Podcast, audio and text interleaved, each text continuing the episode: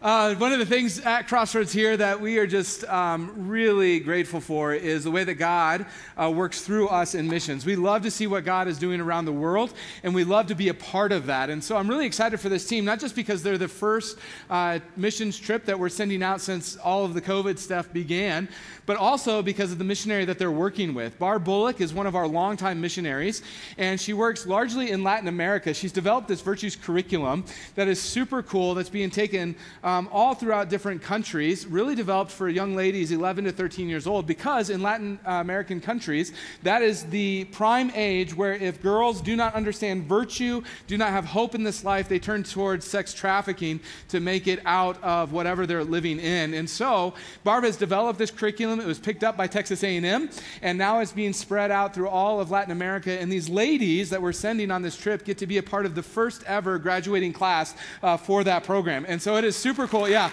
super cool of what God is doing. Um, in light of that, also uh, next week we're going to have really just kind of celebration of missions. Uh, over the course of December, we were raising money as a church to launch a church and a center for compassion in Guatemala. And next week we're going to have a special service celebrating that together, what God is doing. We're going to hear uh, from some people from Compassion, and we'll have the opportunity uh, in the lobby after services to sponsor those kids that are a part of that center that we just launched together. And so next week I'm going encourage you to be here and uh, be a part of that as we celebrate what God is doing. So, uh, with that all said, uh, I want to welcome those of you here who are brand new to Crossroads. If uh, you don't know me and I don't know you, my name is Matt Manning. I'm the senior pastor here at Crossroads. And today we are wrapping up a short three week series where we've been pondering this question together. This is the question Why do we sometimes do, uh, why do we sometimes know the right thing to do? The good thing to do, the most loving thing to do, and then just not do it? That's a question that we don't ponder often in our culture or in our society, but it is a question that makes a big difference in our lives. In fact, just this week, three different people in different kind of circumstances came up to me and repeated this question to me as they dealt with issues that they were facing in their lives. I mean, when it comes to everything that we have, the vast religious writings and ethical writings that we have access to, people who yearn to be people of love, for all the efforts that we put in into getting ourselves help, for all the evidence of how futile violence and hatred is in our world, the problem for most of us is not that we don't know what we ought to do. We do. The problem for most of us is we know what we ought to do and then we just can't do it. And the reality is, is that this is the problem for all of humanity. That when it comes to all of humanity, the question really is, is why can't we be good all the time? Why can't we be good all the time?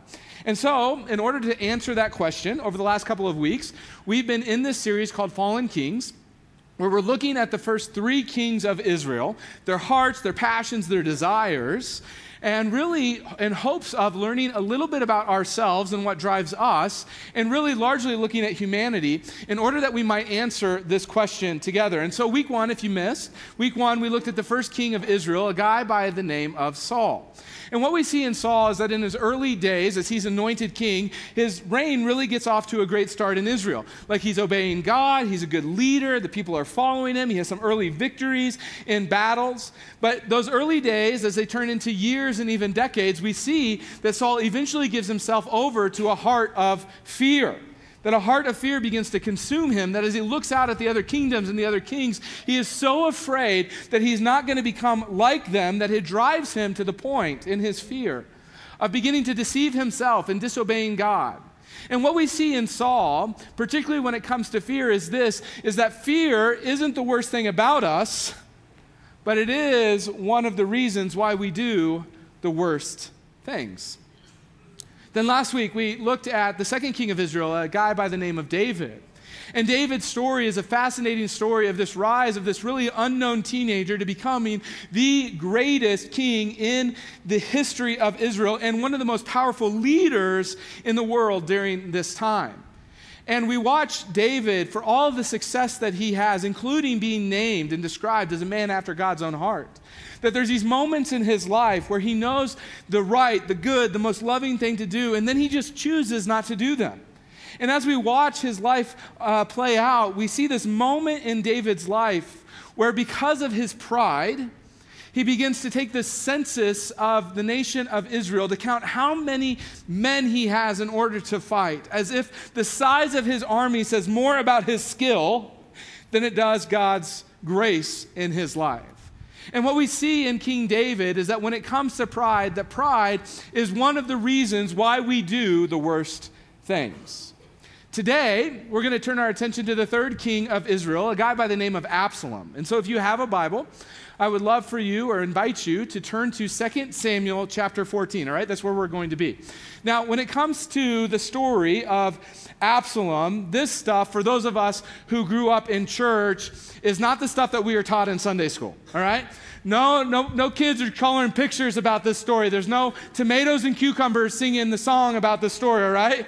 Like, this story of Absalom really does begin with his father, King David.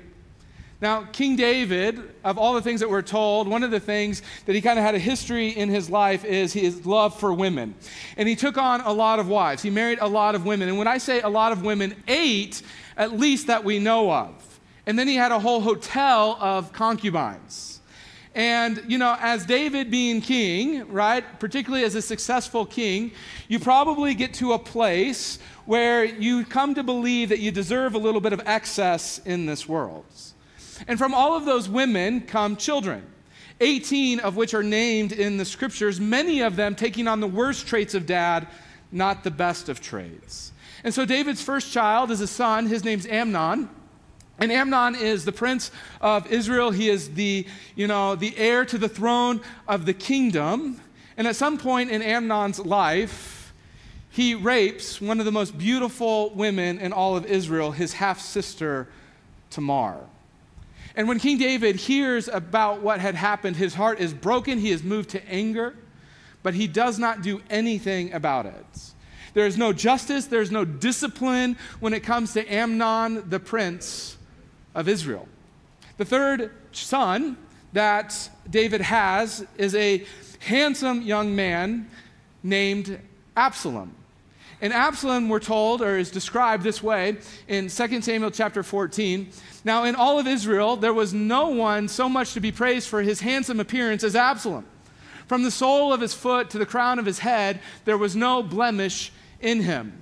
And when he cut the hair of his head, for at the end of every year he used to cut it, when it was heavy on him, he cut it. He weighed the hair of his head 200 shekels by the king's weight. That just means it was really heavy, all right? So when you think of Absalom, I just want you to think of like, like he was the first century Jason Momoa, all right? Like he had long flowing hair, he was ripped, he without, was out without blemish, and he just so happened to be the full brother of Tamar, the young woman who was raped. Now, for two years, two whole years, Absalom waits for his dad, King David, to do something, to do anything about what happened to his sister. For two whole years, Absalom waits for dad to show that he cares about his baby girl. And David, well, well, David does nothing. And every day that passes, Absalom grows in his frustration. Every day that passes, Absalom grows in his anger until he's finally moved to take justice into his own hands. And he plans this party out in this field and he invites all of his brothers and his half brothers to come with him. And the PBR's flowing and the boys are having a good time with cornhole until Amnon begins to stumble around drunk.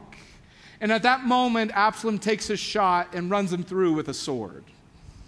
Absalom, having killed his brother, the heir of the kingdom, the prince of Israel, angered, dealing with his own anger that it should have been dad who was fighting for his daughter, not him, gets scared, and he flees the country to a place called Geshur. Now, for the next couple of years, uh, three years actually, Absalom lives in Geshur with his relatives, his, his mom's family. And the entire time that he's in Geshur, he, he yearns to come home. He yearns to come back to Israel. He yearns to come back to Jerusalem. And for David, his part in this story, David yearns also for Absalom to come back. He yearns for his son to come home. But David, as the king, he can't just pardon the son. He, he can't just forgive his son for killing the prince of, of Israel. He can't just forgive his son for killing the heir of the kingdom. And so Joab enters into the story. Joab, as we were introduced to him last week, is the commander of Israel's army. And he's an advisor to David. And as we saw last week, that when it comes to Joab, Joab's not like the picture of spiritual discernment in the Bible. In fact, when you think of advisors, Joab is more like Palpatine than he is Obi Wan. That's just how it is. And Joab puts together this whole ruse where he's leaning on the consciousness of David day after day after day until David eventually gets to the point where he goes, Enough's enough. Let's bring Absalom home. And so Absalom comes back to town looking all Jason Momoa. Everybody's taken notice that he's back in town. And when he arrives in Jerusalem, here's what we're told in verse 27 that there were born to Absalom three sons and one daughter, whose name was Tamar. She was a beautiful woman. So Absalom lived two full years in Jerusalem without coming into the king's presence. So after Absalom's sister Tamar is raped, despite having done nothing wrong, despite her incredible beauty, from that moment forward, she is nothing more in culture's eyes than a broken, defiled woman who is sentenced to a lifetime of carrying the scarlet letter. That in that culture, in that time, there would not be a man who would come around who would even dare to touch her because of, because of that she had been defiled. And so here's Absalom, her brother who who cares deeply for her. And after this incident, realizing what the rest of Tamar's life is going to look like, he takes his sister in to care for her. And from that moment on, Aunt Tamar lives with the family. And when Absalom gets back to Jerusalem, we're told that he has four kids. He has one baby girl, and he named that baby girl Tamar. You got to understand that this is personal for David that even though he had killed his brother Amnon in, in vengeance, there is this growing animosity towards dad, towards King David. That Absalom's back in Jerusalem, and for the last two years, his dad hasn't even come around to visit the grandkids. I mean, this is the height of toxic family, you know, toxic, toxic family dysfunction. What does it do to a guy's heart to live in that? Well, in chapter 15, this twisted tale begins to unfold for us. Chapter 15, verse 1 After this, Absalom got himself a chariot and horses and 50 men to run before him. And Absalom used to rise early and stand beside the way of the gates. And when any man had a dispute to come before the king for judgment, Absalom would call to him and say, From what city are you? And when he said, Your servant is of such and such a tribe of Israel, Absalom would say to him, See, your ch- claims are good and rights. But there is no man designated by the king to hear you. Then Absalom would say, Oh, that I were judge in this land. Then every man with a dispute or a cause might come to me, and I would give him justice. And whenever a man came near to pay homage to him, he would put out his hand and take hold of him and kiss him. Thus Absalom did to all of Israel who came to the king for judgments. So Absalom stole the hearts of men of Israel. And at the end of four years, Absalom said to the king, Please let me go and pay my vow, which I have vowed to the Lord in Hebron. So, just to put into context the story, so now we know where we're at. For two years, for two years, Absalom waits for the king to do something, to do anything to his half brother for raping his sister. Then he spends the next three years on the run fleeing for his life, scared that you know, someone's going to come from the king to end his life. He's finally Im- invited back to the kingdom, and for the first two years, the king has nothing to do with him, and now we're two years later than that. So get this we're now at nine years of this guy living with dad not doing anything, dad not stepping up, dad not loving, dad not caring. And it does a number on Absalom's hearts. So Absalom's in the city, and every morning he rides his chariots around town, a not so subtle reminder of who the prince is. And every day he takes his chariots to the city gates. The gates were an important part of ancient life. The city gates are where people brought their concerns to be adjudicated. The city, the city gates is where they went for justice. And during this period of David's reign, no one's there to represent the king. That no one's there at the city gates representing the king. No one's there to hear from the people. No one's there to care. No one's there to make sure that justice is happening in the kingdom. And throughout the entire story, you have these little hints from time to time where we see King David has, has become really a, a king that is disconnected and indecisive. He's become passive and, and inattentive to the needs of the people. All the while, day after day, the people are still coming to the city gates, still looking for true justice, and David is nowhere to be found, but Absalom's there. Absalom's there every day, filling the vacuum of leadership, meeting with the people, listening to their concerns, saying, you, you, Your concerns, it's legit, you got beef. And every day, there he is, encouraging them.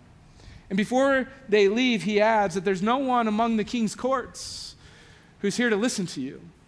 There's no one among the king's people who's here to give you justice.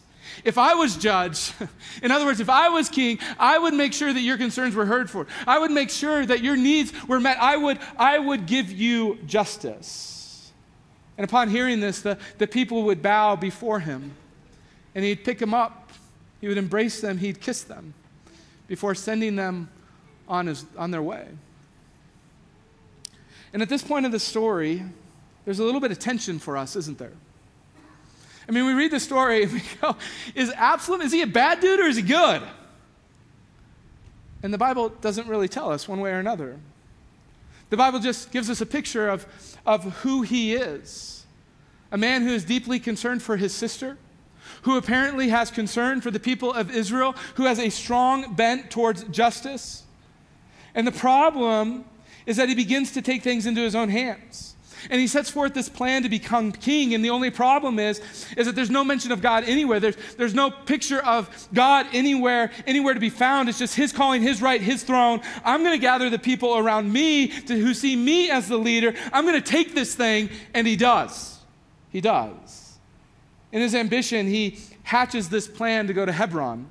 Hebron was the place where his dad, David, was anointed king. In the eyes of the people, Hebron is significant in naming the next king of Israel.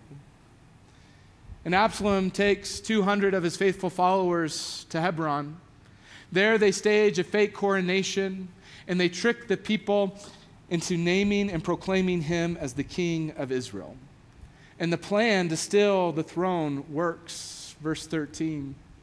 And a messenger comes running to King David saying, King, the heart of men the heart of the men of Israel have gone after Absalom. We skip forward to chapter 16. Now, Absalom and all the people, the men of Israel, they come marching into Jerusalem. And Ahithophel, that's a mouthful, uh, came with him. That's an important dude. And when Hushai, the Archite, David's friend, came to Absalom, Hushai said to Absalom, Long live the king, long live the king. Unfortunately for Absalom, this will kind of be the height of his reign over Israel. In little less than a month, Absalom will die in a freak accident involving his beautiful hair. However, during this one month, we watch him deceive people, shortcut his way by stealing the throne, wage war on his own family, and desecrate his dad's house. Basically, he becomes Darth Vader. And we get to this point in the story and we go, How in the world?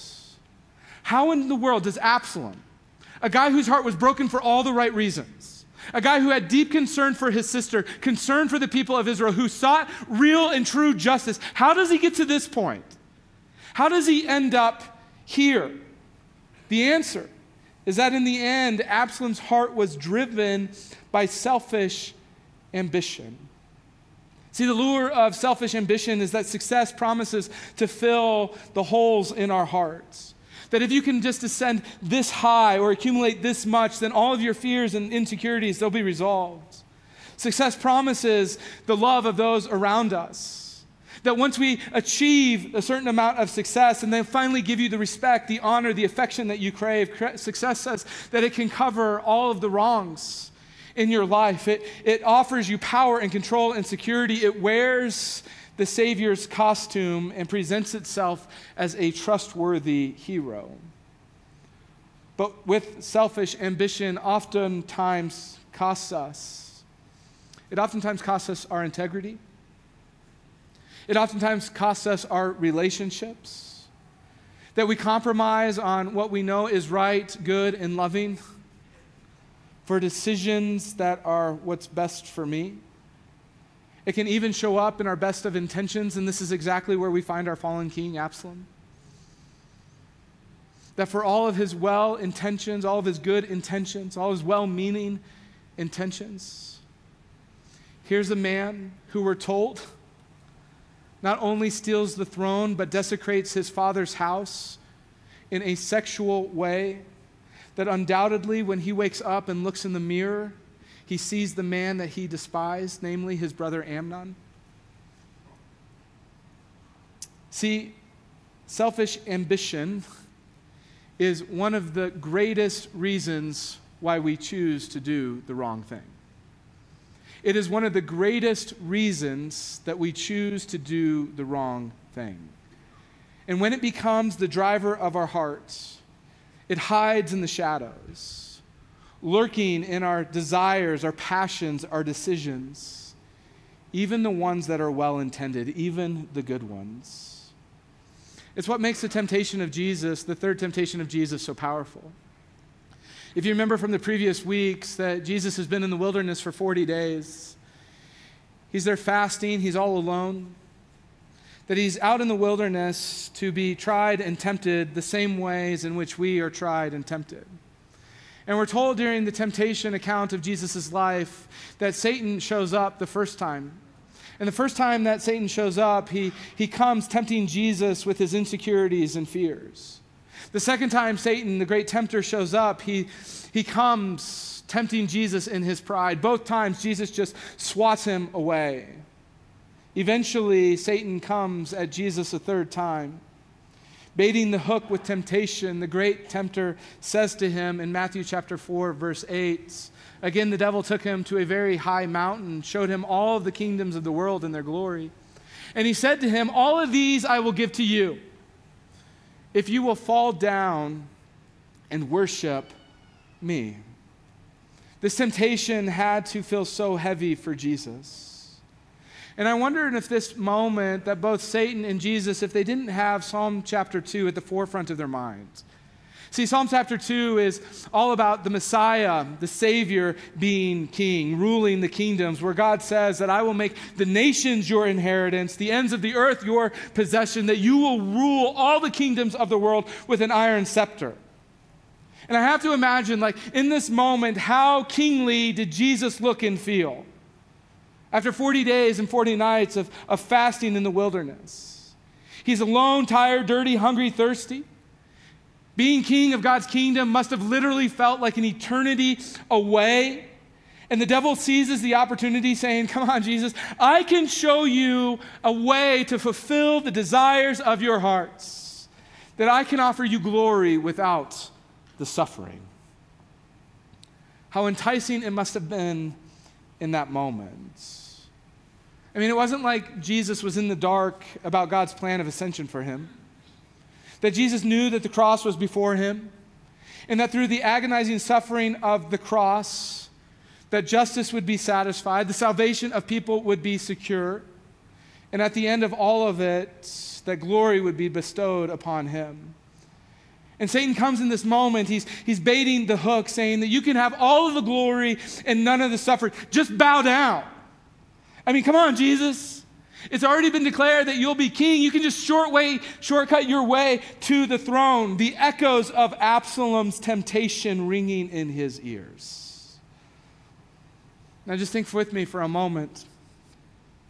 If Jesus had taken this temptation, what that would look like for the history of the world, what that would look like for you and me if, if just for a moment he had acted out of selfish ambition. I mean, at the very least, Jesus would have had some form of glory, but we would have no hope. That without the suffering and death of Jesus on the cross, God's justice would not be satisfied and evil would ultimately win. Death would swallow us whole.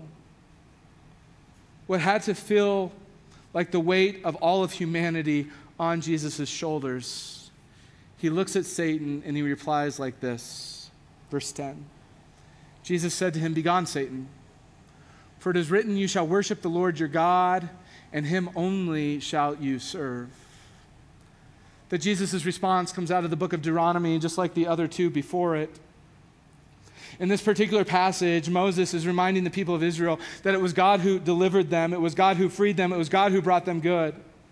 Now, if you remember the Exodus story, after God delivers the people of Israel from slavery in Egypt, after he delivers them from Pharaoh in the most miraculous ways, they make this march across the desert for three months. They end up in this mountain called Sinai. Moses goes to the top to get the Ten Commandments from God.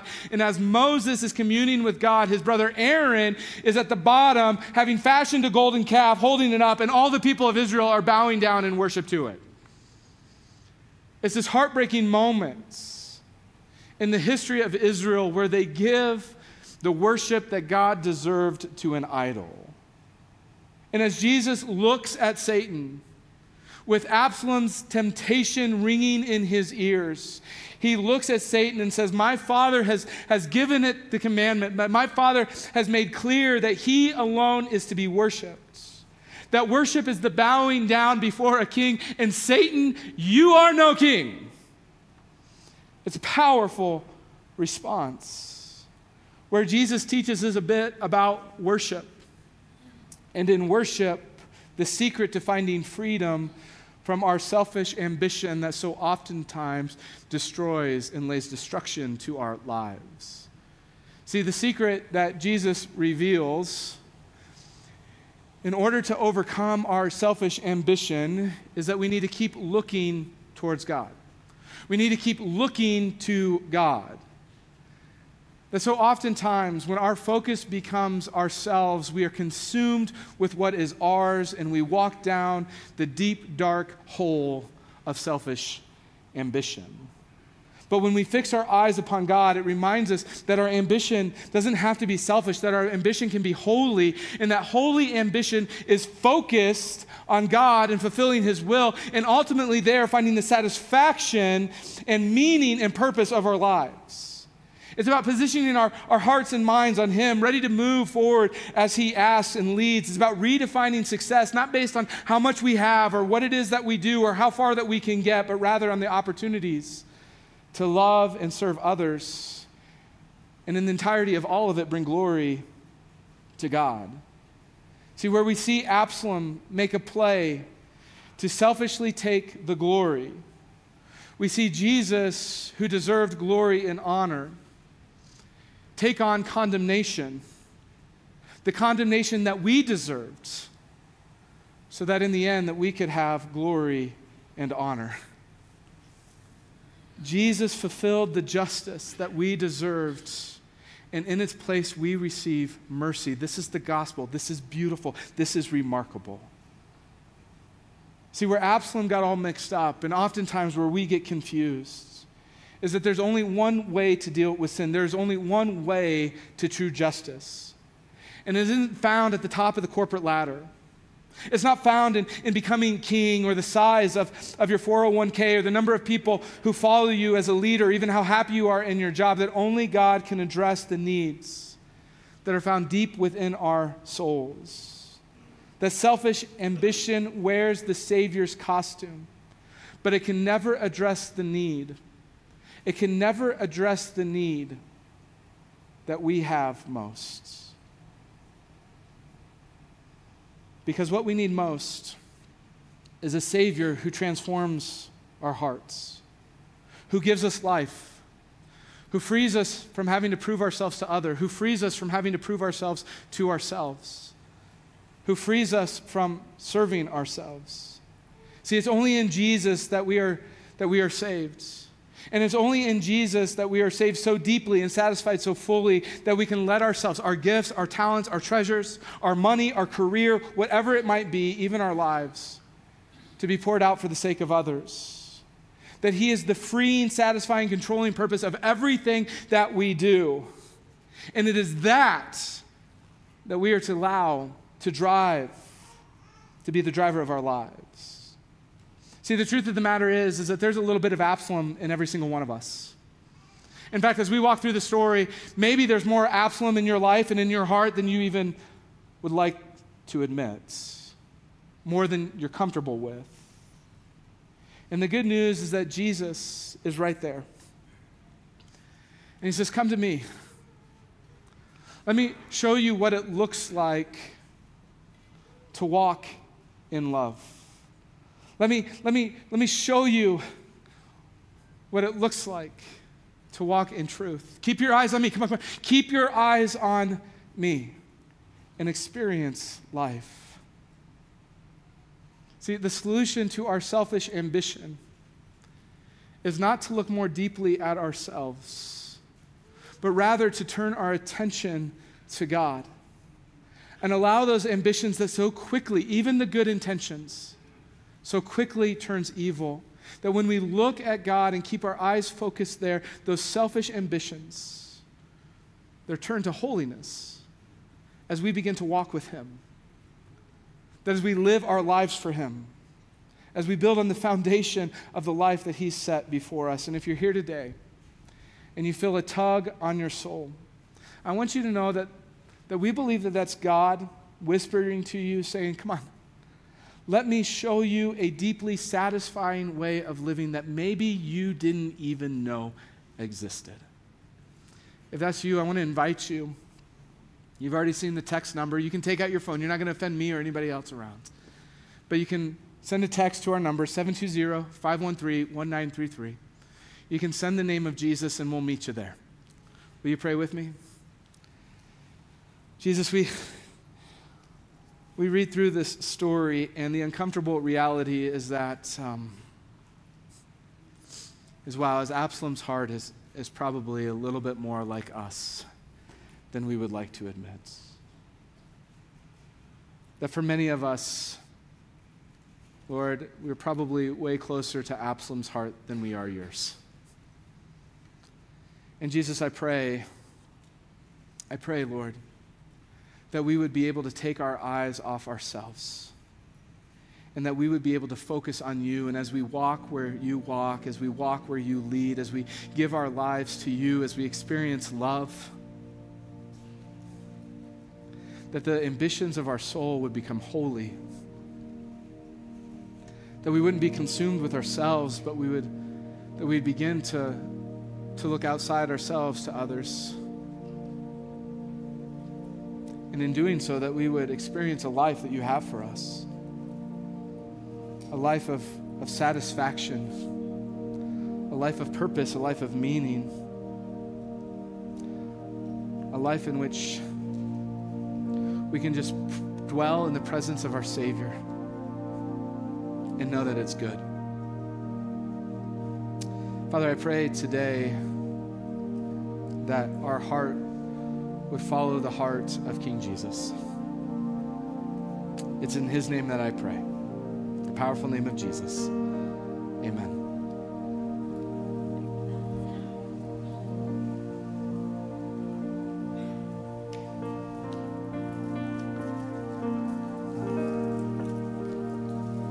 As we come together as a family, celebrating in this, this sacred moment of communion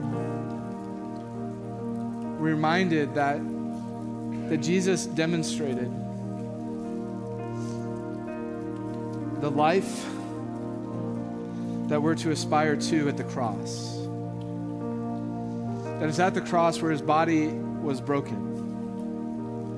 The Apostle Paul, one of the writers of the Bible years later, would comment on the cross in this way that what Jesus demonstrated for us was what it looks like to do nothing from selfish ambition or conceits, but in humility count others more significant than yourself.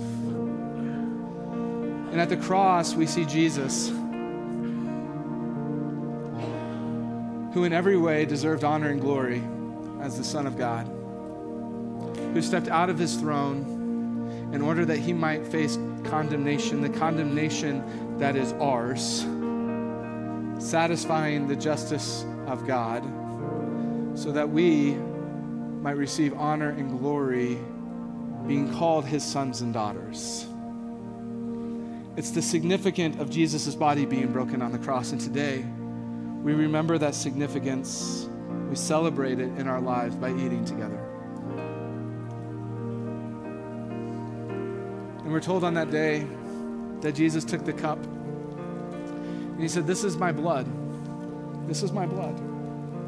As Paul would write years later, he says, I want you to, to look not only to your own interests, but also to the interest of others.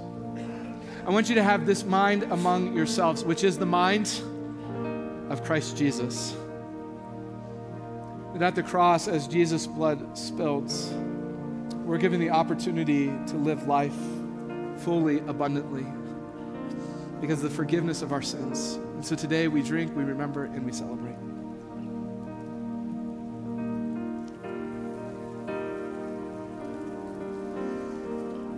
As we continue in worship, if you're here today watching online, you need prayer, we would love to come alongside and pray for you. Online, you can click the button in house.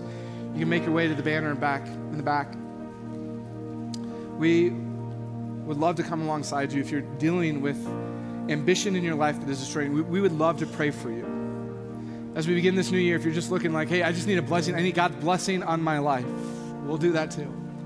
Whatever you need, we would love to pray for you. You can just make your way to that spot here in the auditorium. I'm going to invite everybody in house to stand as we sing to our King Jesus today and the love that he has for us.